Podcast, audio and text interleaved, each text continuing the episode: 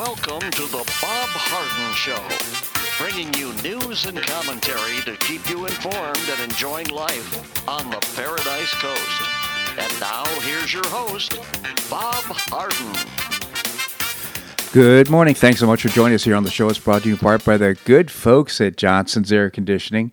Johnson's Air Conditioning is Naples' longest established air conditioning company.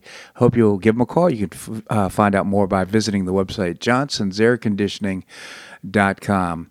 We have terrific guests for today's show, including Kathleen Passidomo, our state senator. We'll find out what's new with Boo up in Boo Madison in, in uh, Madison, Wisconsin, Boo Mortenson. We'll visit with Seton Motley, the founder and president of Less Government, and Larry Reed, the president emeritus of the Foundation for Economic Education. It is October the 13th, and on this day in 1792, the cornerstone was laid for the presidential residence in the newly designated capital of Washington, D.C. In 1800, President John Adams became the first president to reside in the executive mansion, which soon became known as the White House because its white gray Virginia freestone contrasted strikingly with the red bricks of nearby buildings. The city of Washington was created to replace Philadelphia as the nation's capital because its geographical position in the center of the existing new republic. The states of Maryland and Virginia ceded land around the Potomac River to form the District of Columbia, and work began on Washington in 1791. French architect Charles L'Enfant designed the area's radical layout full of dozens of circles, crisscross avenues, and plentiful parks. Those circles were created actually to defend the city of Washington so the military could see the enemy coming. But it's a beautiful city. In 1792, work began on neoclassical White House building at 1600 Pennsylvania Avenue under the guidance of Irish American architect James Hoban, whose design was influenced by Leinster House in Dublin and by a building sketch in James Gibbs' Book of Architecture. Uh, President George Washington chose the site. On November the 1st, President John Adams was welcomed into the executive mansion. His wife Abigail wrote about the new home. She said, I pray heaven to bestow the best of blessings on this house and on all that shall hereafter inhabit it. May none be uh, but wise men ever rule under this roof. Well, there are a few that weren't. But irrespective, in eight, 1814, during the War of 1812, the White House was set on fire along with the U.S. Capitol by British soldiers in retaliation for burning of government buildings in Canada by U.S. troops. The burned out building was subsequently rebuilt and enlarged under the direction of James Hoban, who added east and west terraces to the main building, along with a semicircular south portico and a colonnaded north portico. The smoke stained uh, stone walls were painted white Work was completed on the White House in the 1820s. Major restoration occurred during the administration of President Harry Truman, and Truman lived across the street for several years in Blair House. Since 1995, Pennsylvania Avenue between White House and Lafayette Square has been closed to vehicular tra- traffic for security reasons. Today, more than a million folks visit the White House annually. It's the oldest federal building in the nation's capital. Love that city. Grew up in that area in Bethesda, Maryland. It was a great place to grow up. Well, the FDA, uh, Florida Department of Health, reported no additional deaths and 26 new cases uh, yesterday. Well, you see, the cases are staying low, and that's a good thing. Just want to remind you that uh, the North uh, Fire Control and Rescue District commissioners each put up some money, about 500 bucks, uh, so you can go to the uh, fire department and get a free antibody testing and according to a Facebook post. So I encourage you to do that. And while you're doing it, uh, thank them for their service. It's just terrific that they're offering at the uh, North Fire Control and Rescue, Rescue District uh, those tests, antibody tests for COVID 19. Well, an underreported, uh, recently published CDC study added to a pile of evidence that cloth masks or other forms of mandated face coverings only contribute negatives uh, to our COVID 19 problem. The study also displays, now this is from the CDC, despite the constant accusations of widespread misbehavior from public health officials, that Americans are adhering to mask wearing, but mask wearing is not doing us any good. How about that? The CDC study, which surveyed symptomatic COVID 19 patients, has found that 70.6% of respondents reported always wearing a mask, while an additional 14.4% say they often wear a mask. That means a whopping 85% of infected COVID 19 patients reported habitual mask wearing. Only 3.9% of those infected say they never wore a face mask covering. The study offers insight into the reality that tens of thousands of Americans are acquiring COVID 19 on a daily basis despite overwhelming adherence to mask wearing.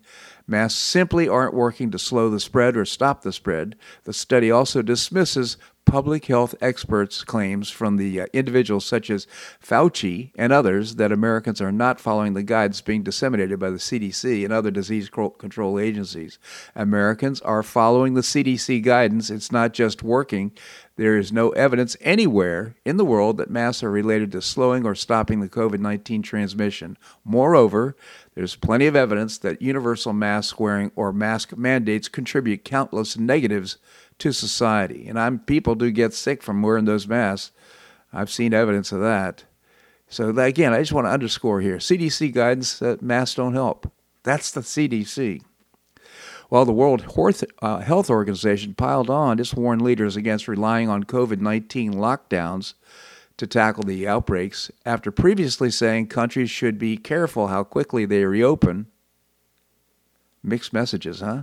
The only time we really believe a lockdown is justified is to buy your time to reorganize, regroup, rebalance your resources, or protect your health workers who are exhausted. But by and large, we'd rather not do it, said the, the World Health Organization, the WHO. Well, the Senate Judiciary Committee yesterday, uh, the chairman Lindsey Graham ended the first day of Judge Amy Coney, Coney Bryant Barrett, Amy Coney Barrett's Supreme Court confirmation hearing with a warning of a tough road ahead. Monday's portion of the hearing ended before 3 p.m. as it consisted of committee members and Barrett delivering their opening remarks without engaging in any back and forth. We begin tomorrow at 30 minute rounds, followed by 20 minute rounds. Just do the math. We've got a couple of long days ahead of us, Graham said, noting the time allotted in reference to the 22 senators who sit on the committee. So get some rest, he said. Uh, by the way, the opening statement from uh, Kamala, Kamala Harris, uh, she decided to sit in her office in the same building as opposed to go to the uh, room. She she was obviously her eyes. You could tell by her eyes. She was working from a teleprompter. Unbelievable. So uh, it's going to begin at about nine o'clock this morning, and uh, again, the I hope I hope the Democrats behave themselves. But as I look at uh, Amy Coney Barrett, she looks like a very strong person, and certainly up to the task. I think she will be quickly confirmed. So uh, let's just see here. On Monday, a Finnish parliamentarian wrote the Nobel Committee to nominate President Trump for a fourth Peace Prize a member of the right wing Finns party, wrote to the Nobel Committee to nominate Trump for the 2021 prize in recognition of the endeavors to end the era of endless wars, construct peace by encouraging conflicting parties for dialogue and negotiations, as well as underpin internal cohesion and stability of his country. His fourth Nobel Peace Prize nomination, and uh, you just don't see that in the mainstream media, do you? I certainly don't. Well, President Trump last night rallied at voters in Sanford, Florida. He was just on fire. The place was packed. He had great energy. He's now full steam ahead on the campaign trail, and he'll be visiting several battleground states this week, including Pennsylvania, Iowa, North Carolina, and Wisconsin. Joe Biden didn't have such a good day. He confused Ted Kennedy for Klansman Robert Byrd. He also said he's running for the Senate. He forgot Mitt Romney's name and called him the Mormon. he said he was in Pennsylvania when he was really in Ohio, and he directed voters to a non-existent website. Not a good day for the for Sleepy Joe. He was quick to dismiss voters who say they're better off than they were in 2016. A recent Gallup poll uh, taken September the 14th to the 28th, so it's right recent, made headlines after it revealed that 56% of voters say they were better off now than they were four years ago. Just 32% of them said they were worse off. Now, this is after right in the midst of the pandemic here in the recovery. It's amazing news. During an interview with Cincinnati's WKRC Local 12 on Monday, reporter Kyle Inskeep cited the Gallup poll and asked the Dem- Democrat nominee, why should people feel that they're better off today under a Trump administration? Why should they vote for you? He asked.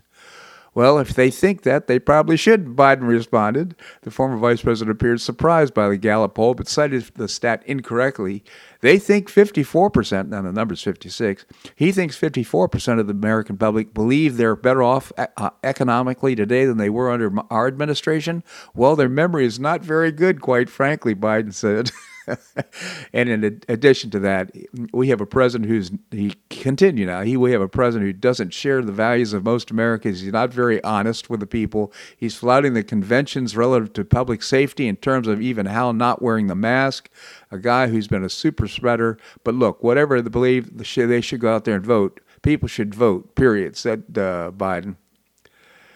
Trump seized on the Gallup poll and tweeted that the poll was incredible. He wrote, 56% of you say you're better off today than during a pandemic than you were four years ago. And he uh, put in parentheses, oh, Biden. Highest number on record. Pretty amazing, tweeted Trump.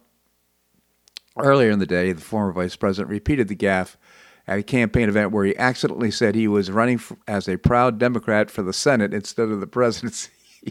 the guy is confused. This is, I think it's elder abuse, quite frankly. And he is simply a vessel. He's a Trojan horse. He's a vessel used by the far left, get him elected, and then uh, implement their amazingly left, their progressive, their socialist strategy for, I quite frankly, I think destroying the nation. It's just very troubling. It's so sad. This segment of the show brought to you by the good folks at Johnson's Air Conditioning, Naples' longest established air conditioning company. I hope you will visit johnsonsairconditioning.com. Coming up, we're going to be visiting um, with Kathleen Passidomo, our state senator. We're going to do that more here on the Bob Harden Show on the Bob Harden Broadcasting Network.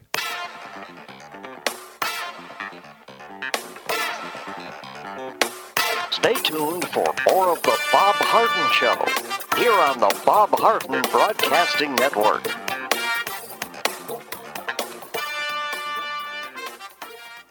I'm Bob Harden, the host of the Bob Harden Show. One of my favorites for breakfast or lunch is Lulabee's Diner, providing great service, fabulous food, and a rockin' good time. Lulabee's Diner is a throwback to the 60s, complete with great music and a fabulous 60s decor. What I like best is a blend of great food, great value, and terrific service. Most of the friendly waitstaff has been part of Lulabee's for years. I enjoy the great choices for breakfast and lunch, and you'll find the menu has everything and anything to satisfy your taste. Lulabee's offers catering, party platters, lunch boxes, and more. Lulabee's Diner will quickly become one of your favorites for breakfast or lunch. No reservations are needed. Check out the website at lulabees.com and stop by Lulabee's Diner, open from 8 a.m. until 2 p.m. seven days a week. Lulabee's Diner in the Green Tree Shopping Center at the corner of Immokalee and Airport Pulling Roads. Stop by Lulabee's Diner for fabulous food and for a forever cool rockin' good time.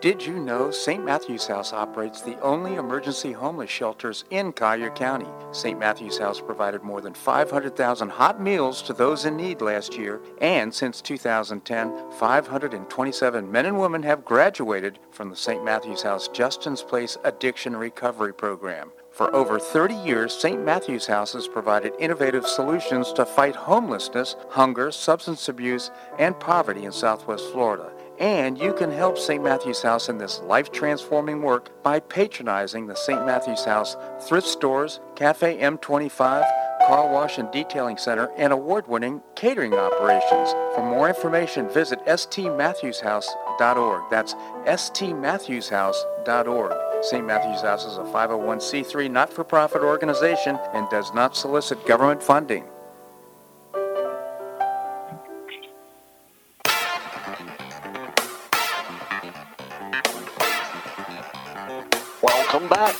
Bob Harden Show. And now here's your host, Bob Harden.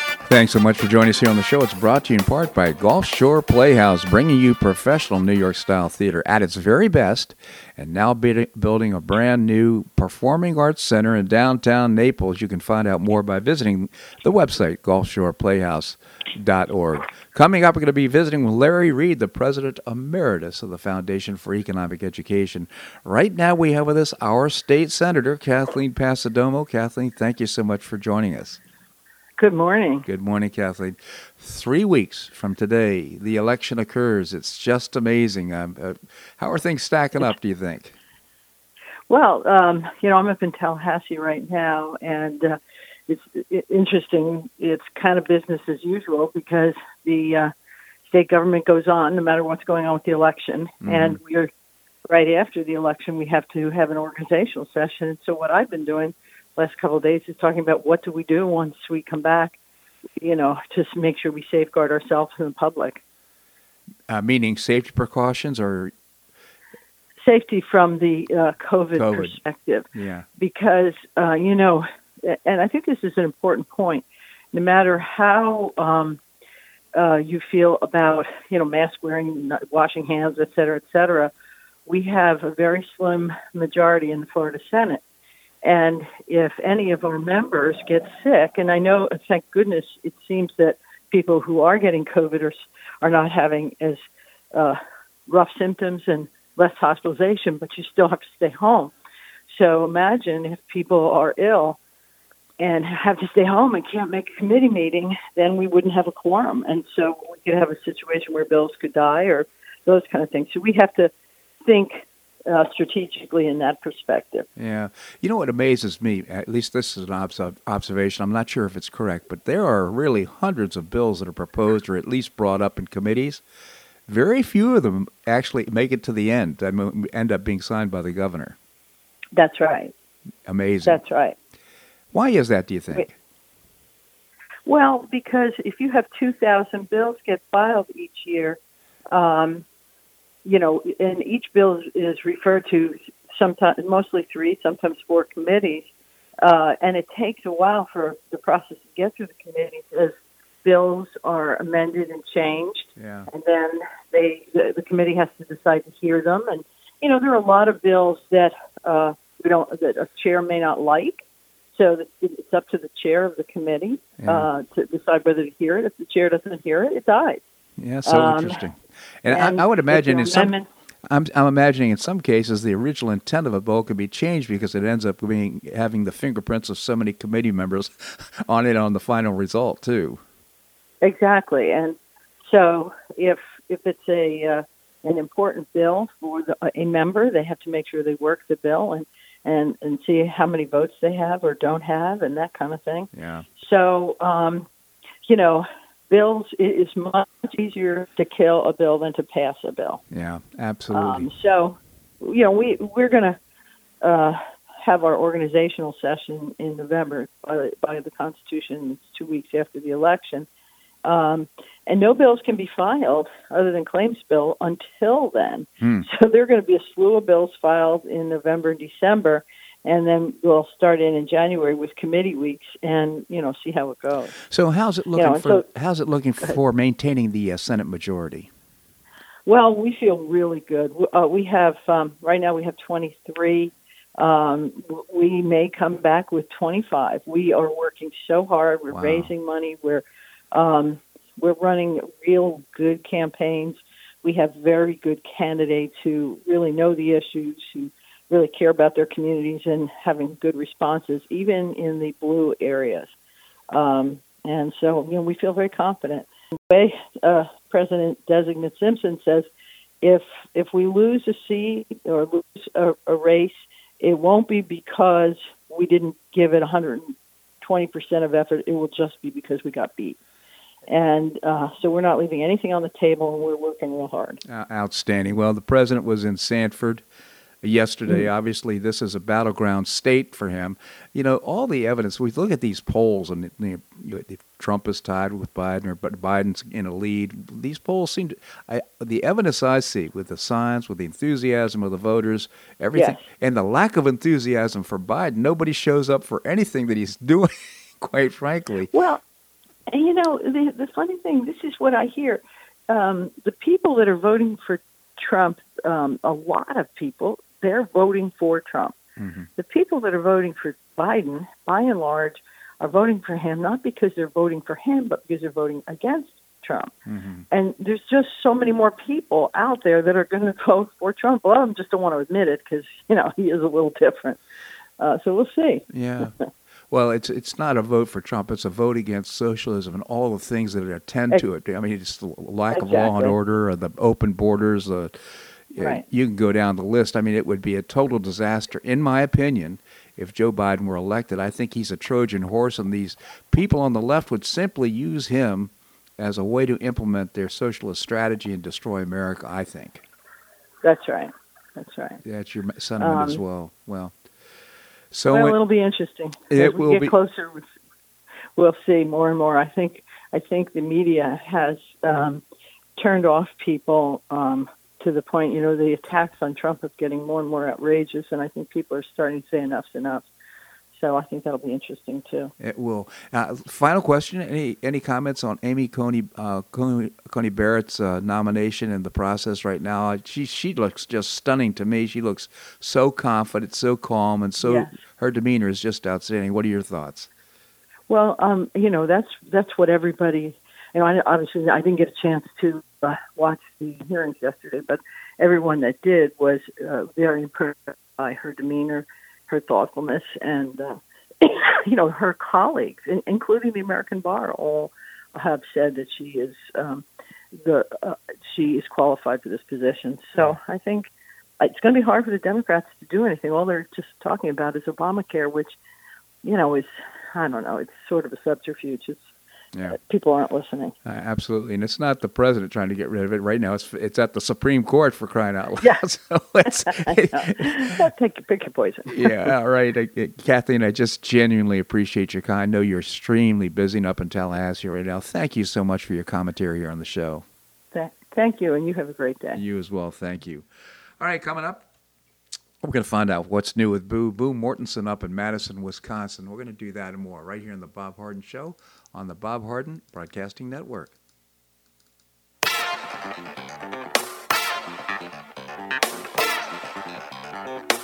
Stay tuned for more of the Bob Harden Show here on the Bob Harden Broadcasting Network.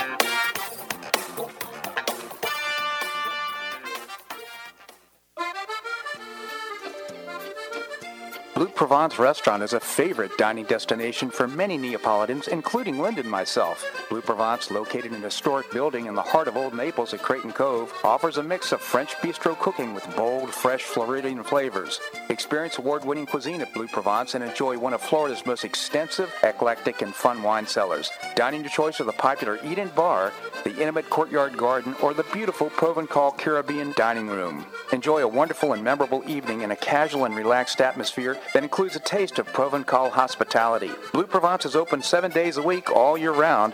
Visit blueprovencenaples.com for reservations, everyday specials, and coming events. That's blueprovencenaples.com or call 261-8239. That's 261-8239. Blue Provence French Restaurant in the heart of Old Naples.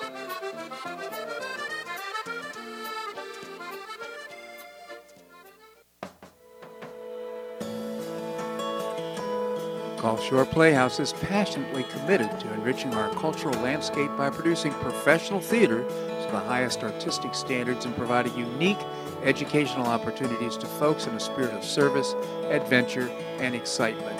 Over the past 15 years, the Playhouse has expanded immensely, outgrowing its current facilities. With dreams of expanding even further in order to better serve the community, broaden the economic impact, and strengthen the cultural fabric of our region, it's time to build and move into a new home. A 44,000 square foot state of the art theater and education center will be built on three acres at the corner of First Avenue South and Goodlette Frank Road, allowing Gulf Shore Playhouse to achieve those dreams. To find out more about Gulf Shore Playhouse, this state of the art performing arts center, and about the season's exciting productions, visit GulfShorePlayhouse.org. That's GulfShorePlayhouse.org. We'll see you at the show.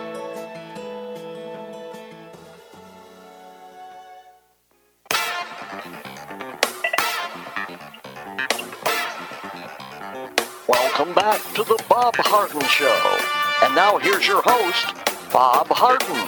Thanks so much for joining us here on the show. It's brought to you in part by the Foundation for Government Accountability. One of their initiatives is create policies and programs to get able bodied folks off of welfare and back to work. And you can find out more by visiting thefga.org. Coming up, we're going to be visiting with Seton Motley, the founder and president of Less Government. Right now, we have with us Boo Mortenson up in Madison, Wisconsin. Boo, thank you so much for joining us. Well, it's my pleasure. And as I said you off the air, you know that these are such crazy times that almost nothing can happen that will surprise you anymore because there's been so much that's gone on. But really, these men that get together and think that they're going to kidnap the governor of Michigan Yeah. and that they're going to be able to pull it off. Can't you imagine what their meetings were like? Yeah, I mean, well, they're uh, you know they wanted to blame it on Trump and call them white supremacists, but the fact of the matter is these guys, the the, leader of the group, leader of the PACs, hates Trump. Apparently, he just wants to t- tear down the uh, the United States government. So uh, he's going to start with the governor of Michigan.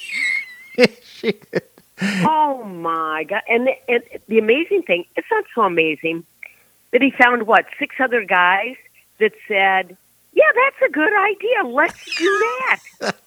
it's true. It is so true, Boo. Well, these are strange. To your point, I mean, you can't make this stuff up. What's going on right now? If, Uh, Portland is still burning. Uh, nobody, you Yes. know, the the, the uh, I think his name is Mike Brandt. He's the uh, district attorney up there. He's not putting anybody in jail. He's not holding anybody accountable. So they just continue to burn the place down. Uh, and apparently, up in Seattle, uh, maybe it's in Portland. I'm not sure. The mayor, mayoral candidate who's in the lead right now is a member of Antifa, supports the Antifa agenda. You can't make this stuff up. No, you can't. He'll probably get elected Yeah. because it's Seattle. Yeah, it's true. And you know, you mentioned something about uh, um, disruption in Wisconsin, and yes, it is. There was a big uh, riot in Waukesha, and Waukesha is about forty-five minutes from us. It's uh, kind of a, a community outside of Milwaukee, uh-huh. but you know they're picking these places and. It, it'll happen in Madison. It's been quiet for about two days, but it'll, you know, they'll be back. Isn't that frightening? I, just, I don't know what they're getting out of this. You'd think they'd have riot fatigue. I, I don't know. You know, they're trying to tear down America. I think they're being funded by the likes of George Soros. I can't. I don't have proof that he's funding all this, but somebody has to be funding it and directing the activities and making it happen. So it's just a, a very sad occurrence. It just, in my mind, just making it all the more important to elect President Donald Trump, law and order president. I think you know if if he wins the election, and I believe he will, I think it'll be a clear message that we want stability, law and order. We want our borders secure. We want a good, strong economy, and, and not the nonsense that's being proposed by Joe Biden and the left. All right, so that brings me to my next question. If you were Joe Biden, would you want another debate, or would you just let Trump uh, um, just keep going as he is? If you were Joe Biden, what do you think? Do you think it would be better that you go out and debate again? What do you think his campaign um, group is telling him? Push for the debate, or nah, do what you're doing. I mean, Business his- as his- usual. You're ahead in the polls. his his gaffes are so amazing to me. I mean, uh, appar- Yes. apparently he was, you know, you can't prove it, but he was wearing an ear thing, and uh, he was getting information and how to respond to the questions in the last debate. I can't prove it, but I do believe it. And uh, so I think he has that kind of support going on. He did a good job, I think, in the debate. And, you know, all all things considered, he, he actually surprised me by actually not getting becoming totally befuddled and confused. So the the bar was low for me in, in how he was going to perform, and he he outperformed my expectations. But if I were them, I, you know, I, that's a great question because I just don't believe the polls. I don't believe. I do not believe that he's in the lead. I think these polls are totally skewed uh, to the left. Yeah, I do too. Do you? I do too. I think it's again another example of fake news. Yeah. Yeah. Well, that's my thought as well. So, if I were him, that's the, the question you asked. Am I evading it? I'm trying Yeah. not. okay. I guess uh, it's a toss up for me. I don't know uh, what would be best. I suspect he'd probably be better off just uh, staying in his basement. Yeah, What do you think? I think so too. Yeah, I agree. I think that he's not ruffling any feathers. They think, you know, all the polls say that he's ahead. Uh, if it ain't broke, don't fix it. Now, I mean, it's broke, but um, they're not going to make it worse because he could do very poorly. So I think that they're going to push to have no more debates. That's what I think. Yeah, well, you know, uh, they And uh, you know, who knows what Trump's going to do? this whole thing reminds me of the Wizard of Oz. This guy behind the screen, basically. I mean, you've got the fake news, you got the the polls. I think that you, when you talk, take a look, he went to an event uh, that uh, nobody showed up. I mean, literally, no one except his staff and reporters showed up. That was in Phoenix, Arizona, if you can believe that. And you you know, they held a car rally uh, f- for President Trump. Thirty thousand cars come out. They hold one for Biden. Fifteen cars show up. Where's the Oh, enthusiasm? There is just no enthusiasm for. Did you see any Biden signs? You must up there in Madison, Wisconsin. They're everywhere. Are they? Biden signs are everywhere. I cannot begin to tell you Wow. how many Biden signs. And in Dane County, in communist Dane County, uh, I have yet to see a Trump sign. Wow. Now, if you were brave enough to put out a Trump sign, I believe that someone would steal it. Yeah, you're right. I mean, there is that sentiment, isn't it? Well, Boo, you know it's going to be. Yeah, but if you go north, if you get outside of communist Dane County, uh, there are a lot of Trump signs. Hmm. You just have to get outside of Madison Yeah. before yeah. you stop to see them. So interesting. Okay, so this is my um, this is this is uh, something that was started in the Netherlands, and if you want calming because everybody is agitated, everybody's irritated, uptight, and you know how they have those emotional support animals. Yeah. Well, what you can do is hug a cow. You can go cow hugging. You could do that in Wisconsin. Well, they got cows somewhere in Florida. I'm well, sure there are a lot of cows here.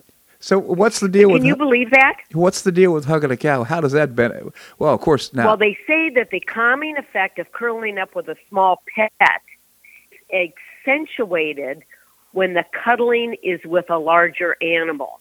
And cows seem sweet. You know, they've got long eyelashes, they've got furry little ears, and, you know, they seem kind of passive and happy. Um, you just go out there and hug a cow. Makes you feel better. Oh, well, that's what those Hindus over there in India. I mean, they've got cows walking all around all over the Yes, they do. That's But I don't think they're thought of in the same way as what they're doing in the Netherlands. Now, what we have in Wisconsin is we have manure throwing contests.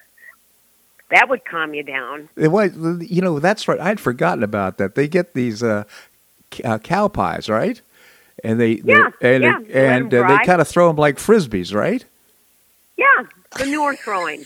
hmm it's a big sport here, Bob. You don't know. I could bring some down to uh, Naples, and uh, we could have a manure throwing contest. Well, they might, the pi- pies might thaw out down here. You may want to rethink that, boo. Frozen. You know. So, well, anyhow, you got to be looking forward to coming back to the Paradise Coast. Oh yes. Oh my heavens. It's you know, I'll tell you in many ways Naples and I I love it dearly, but it's sort of isolated from uh some of the violence and some of the stuff that's gone on and being in Madison, being front and center, witnessing a lot of it, witnessing uh, the horrific impact of all of this, of businesses closing permanently. It's been a real education, Yeah. I think, for both Lauren and me to see the downside to all of this. And it's bad. It is bad. And, you know, a lot of restaurants are making it because they've got seating out on the streets, you know, and you can do that in Florida. You know, today the high is going to be 64. Uh, you can't do that in the northern part of the United States for long. And uh, they say that 100,000 businesses, 100,000 restaurants close this year. Yeah, it's it's a sad deal for sure. I hope they can get this stimulus thing uh, solved somehow, some way. We need to keep these businesses open because if they close, it's a long journey back into business, and people usually they sometimes never open. So. Boo, I always No. appreciate your commentary here in the show. I hope, look forward to your return, and uh, thank you so much for joining us. Go cow cuddling. All right, thank you, Boo. Uh, lighter part of the show. I hope you enjoyed it. Coming up, we're going to be visiting with uh, Seton Motley, the founder and uh, president of Less Government. We're going to do that and more right here on the Bob Harden Show on the Bob Harden Broadcasting Network.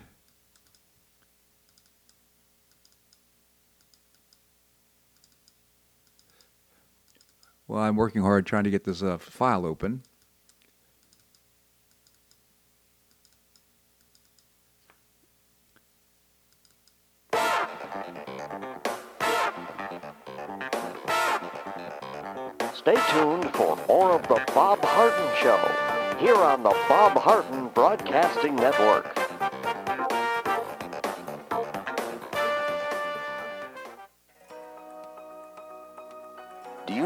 Extra auto you'd like to donate to charity? Maximize your tax deduction, support your favorite charity, and help a local child in need by calling Naples Auto Donation Center. Naples Auto Donation Center is a not-for-profit licensed car dealer. Just call NADC at 692-9840 and they'll take it from there. You get a properly documented tax deduction for whatever the vehicle actually sells for. Your designated beneficiary charity gets half the profit after fix-up costs, and the net revenue generated by NADC goes to Friends of Foster Children to provide tutoring and other enrichment activities for foster children the government doesn't provide. And NADC is also one of the few places in Collier County that sells inexpensive cars that actually run to folks who would otherwise not be able to afford one. It's a real win-win. Call Naples Auto Donation Center at 692-9840 or visit the website nadckids.com. You'll be glad you did.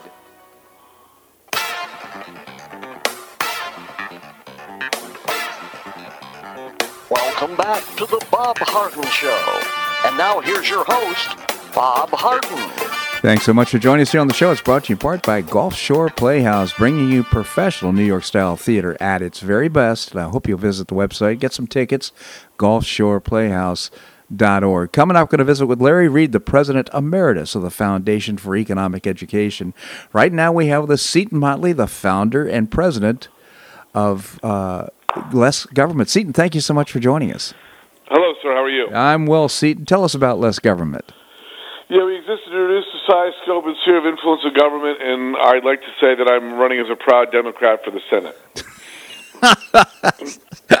Nothing could be further from the truth. So, hey, so Seton, you wrote a great column. I just enjoy your commentary so much in Red State.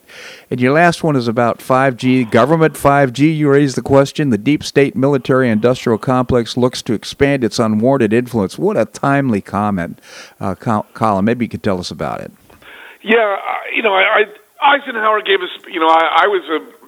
I've come a long way uh, uh, on on my approach to the military. I've actually joined a, a small little insurgent group of mostly libertarians who want to reduce the size of the military because it's it's wasteful too. I mean, I for a long time, what I thought for a long time was, well, at least it's wasteful and it's constitutional. I'd rather concentrate on the Commerce Department, which you know shouldn't exist at all, rather than the military. Right. But you know, th- th- they're really starting to get out of control now. In part because the left has focused on it for decades now, and now you've got a, you know, you don't have any old school hard-nosed conservative generals uh, as much anymore. You've got the the uh, Wesley Clarks, you've got the uh, McChrystals, you know, you've got these wussy leftist generals who are better, who are po- good at playing politics and not good at playing war. Um, that move up the food chain, and they want to. They're like they're like any other act, activist leftist. They want to do things they shouldn't be doing. Right. And that's what Eisenhower warned about in his 61 speech as he was leaving the White House. That, that, that we've, we, as a result of World War II, he set up this massive military establishment. And it's an organism, and just like any other organism, its first priority is to survive, and its next is to grow. Yeah.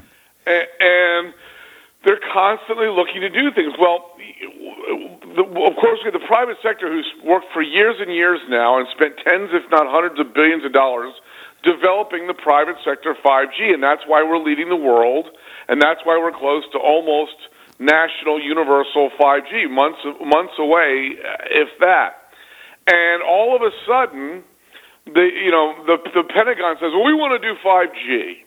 Well, no, and, and there, there, of course, their excuse is national security um, uh, with China and all that. Well, the private sector will handle that a whole lot better than you guys will, you clowns. Well, um, you know, you, you, you make a great point because the, the, the fact of the matter is, if you take a look at the uh, apparently the website for the State Department is is so vulnerable compared to other websites uh, yes. that are for the private sector. I think your your column is. I'd like. I want to make this comment though. I think this is so appropriate what you're discussing right now because the generals have come out and said uh, that uh, Trump is making a big mistake by leaving Afghanistan. I mean, war's a racket. These guys are highly invested in that whole process, and uh, quite frankly. I think you're absolutely right on in your commentary, as was Eisenhower. Yeah, oh, you know, he, you know, he absolutely was, and of course, who would know better than Eisenhower? He was the supreme Allied commander in Europe, right? So he saw, he oversaw the growth of this thing. He now realized was a problem. I mean, he was in charge of it. Yeah. Um, at least, uh, you know, one theater of it, and, and of course, that had a lot to do with you know, he wasn't in Europe. I mean, he was in Europe a lot, but he was also in D.C. a lot as this was as this giant edifice was being built. And so you've got, you know, we're leading the world in 5G precisely because the government is so uninvolved in it. And now you've got the, you know, you've got Trump on multiple occasions saying, "I'm not for national 5G." You've got his old spokeswoman, uh, uh, Sarah Huckabee Sanders, from the podium. We're not for national 5G. I was at a speech mm-hmm. given by Larry Kudlow, the National Economic Advisor. I forget his actual title, where, where he said we are not for meddling in 5G. You, you, you, the private sector is doing fine. We, will, we will do we'll do best by leaving it alone. So you've had multiple officials that Trump can trust. I think you know obviously he could trust Sanders. He obviously can trust Kudlow saying we're not for this. Trump himself saying we're not for this, and yet the eh, eh, national security morons and the, and the and the Pentagon morons are pushing forward with it anyway. They just announced six hundred million dollars being spent on developing some sort of inner military base 5G, and it's like, why? AT&T is doing it for you right now. Uh, so, what are you doing? So how close? I, I mean, is this could this really happen? Well, you know, six hundred just to you know, six hundred million dollars is a drop in the bucket. To you know, it would cost. Ten, it, they would have to dedicate tens of billions of dollars. They would also have to uh, leach.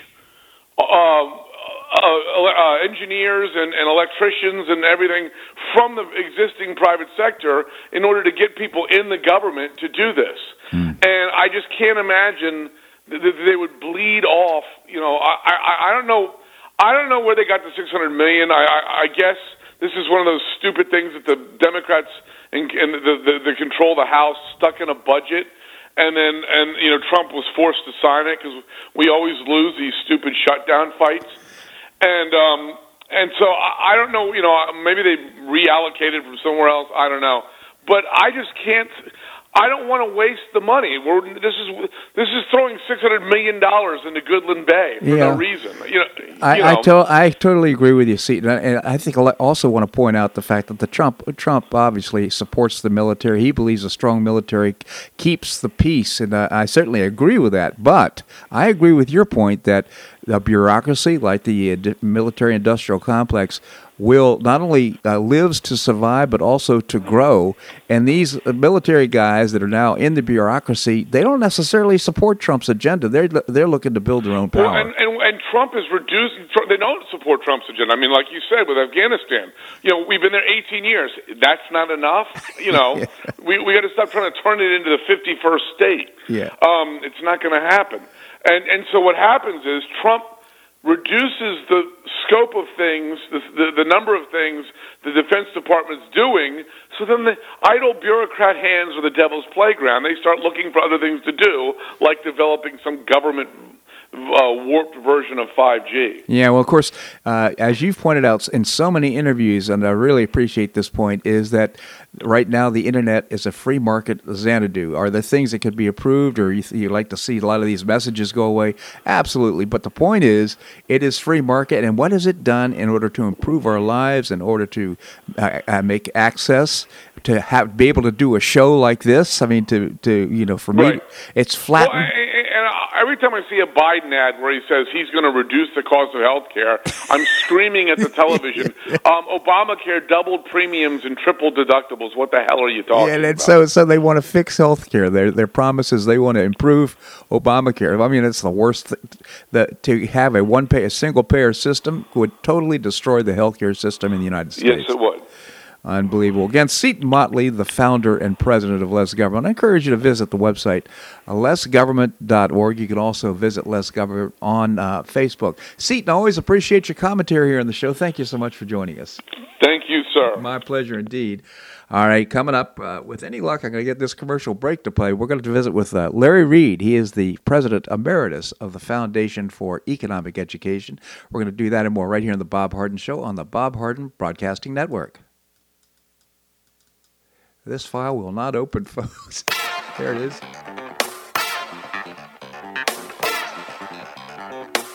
Stay tuned for more of the Bob Harden Show here on the Bob Harden Broadcasting Network.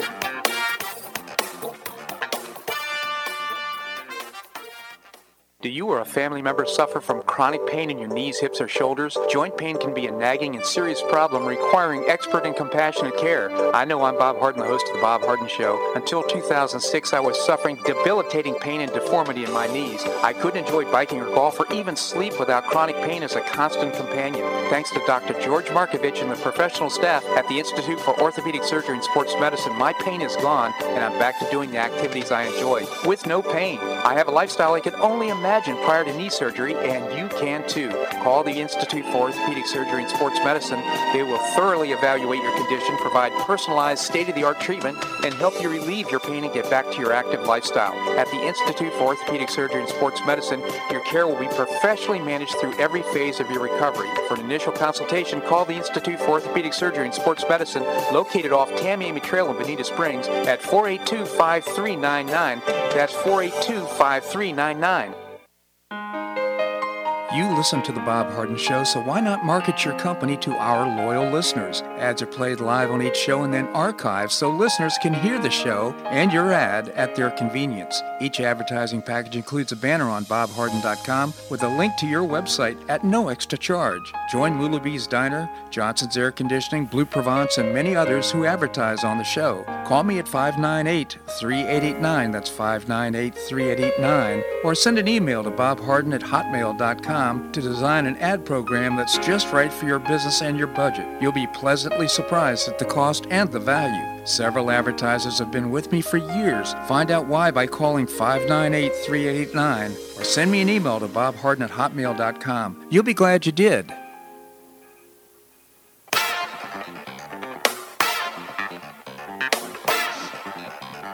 Welcome back to the Bob Harden Show. And now here's your host, Bob Harden. Thanks so much for joining us here on the show. It's brought to you in part by the Foundation for Government Accountability, creating policies and programs to get able bodied folks off of welfare and back to work. It's a moral imperative, and I proudly serve on the board. I hope you'll check out the website, thefga.org. We have with us Larry Reed. Larry is the president emeritus for the Foundation for Economic Education. Larry, thank you so much for joining us. It's always a pleasure, Bob. Thank you. Thank you, Larry. And tell us about uh, just a fantastic organization. Tell us about the Foundation for Economic Education. Okay. Your listeners can learn a lot more about us by visiting our website, which is fee, fee.org. And there you'll see uh, lots of daily commentary about uh, uh, present day issues as well as historical accounts and commentary. And uh, we do programs also for high school and college students all over the country. Many have gone online uh, during the pandemic, but we're still reaching tens of thousands of young people uh, each year. And uh, we're uh, really in- intending to educate and inspire young people in ideas of individual uh, responsibility, private property, limited government, free enterprise, and personal character. You know, I think just this your voice in the community and for young people right now is so important when you think about the context of kids going to government schools and what they're learning in college right now. I mean, it's so important that kids are exposed to your ideas. And I just encourage our listeners if you have a young person in your life, do help them learn about the Foundation for Economic Education. I'll be very happy about it, and it'll have a great impact, a very positive impact on their lives. And Larry, you wrote a story, which is this is just a great object lesson about taking responsibility and doing having an uncommon life of Bessie Coleman. Maybe you can tell us about it. Yes, Bessie Coleman was quite a remarkable uh, young woman. She was born in 1892 uh, grew up in Waxahachie, Texas, uh, living on uh, a dirt floor in a cabin, and uh, her parents were uh, cotton sharecroppers. Her mother was African American. Her father was part African American and part Native American. Uh, we believe either Cherokee or Choctaw. So uh, she grew up with uh, the disadvantage of, of poverty as well as being of minority blood which always presented uh, obstacles just about any place in the world. Yeah, but, she's also you know, one of a, one of thirteen kids, as I recall. Yeah, that's right, and you know, uh, you could sulk or complain or get mad uh, about such a situation as that, or you could do what Bessie Coleman did. Uh, she overcame barriers with uh, spunk and uh, ambition. She she determined early on that she was going to make something of herself, and she did that uh, in, of all things, aviation. Uh, she moved to Chicago at the age of 23, mm-hmm. and there, while working in a barbershop, uh, she heard of people flying airplanes in uh, Europe, which was at war at the time, and uh, she was uh, taken by that and decided she wanted to be a pilot. But of course, she had to save uh, her money. It took her four or five years to do so because she had to go to France uh, to take pilot lessons. There just weren't any American pilots, they were all men at the time, uh, white men, who had any interest in teaching a black woman how to fly. But she got her license in France hmm. uh, uh, in less than a year, came back to the United States. This is even after she took a Berlitz course to learn French before she even went to France. Amazing. And then when she came back here, she uh, almost instantly became known as one of the most remarkable barnstorming stunt flyers uh, in the country. You know, uh, uh just a, uh, that uh, thought about France. I think the Wright brothers actually went to France, if I'm not mistaken, after inventing uh, the airplane, and they spent two years, a couple of years there, actually being. valued and and lauded by the by the French people. Apparently, flying was more exciting and a bigger deal for, for the French than it was for the Americans. Well, the French have always uh, shown a special interest in uh, putting people up in the sky. They yeah. pioneered in uh, ballooning. Uh, huh. Even yeah, even though it was the Wright brothers over here who actually invented the plane. So Bessie, I mean, she came to back to America and she was traveling all over the country doing stunts in her airplane, but it didn't end well. No, it didn't. Unfortunately, uh, over five years, she was appearing at air shows. She was celebrated uh, all over the country for her daring uh, stunt flying.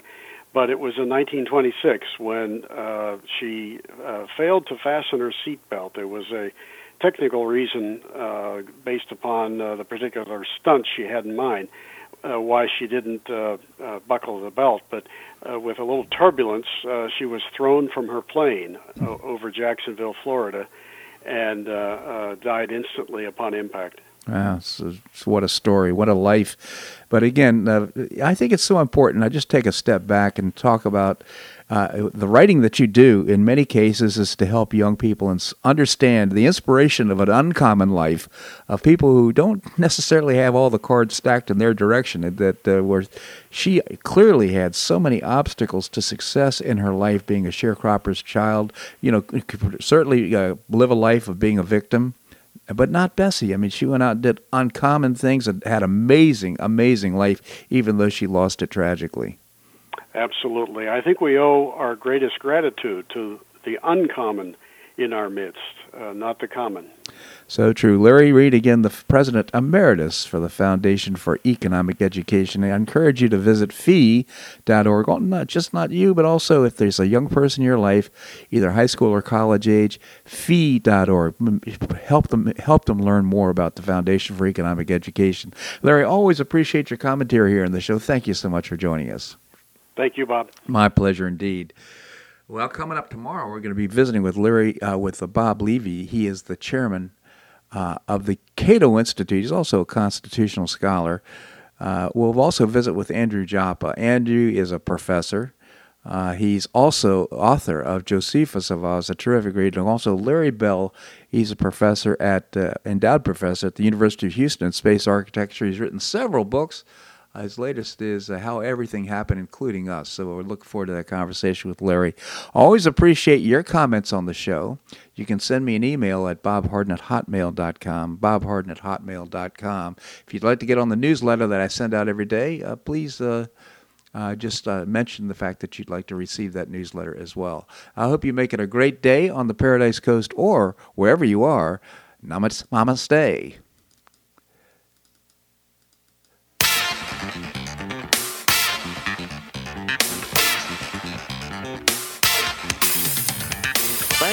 Much for listening to The Bob Harden Show on the Bob Harden Broadcasting Network. For more information and audio files of previous shows, visit www.bobharden.com.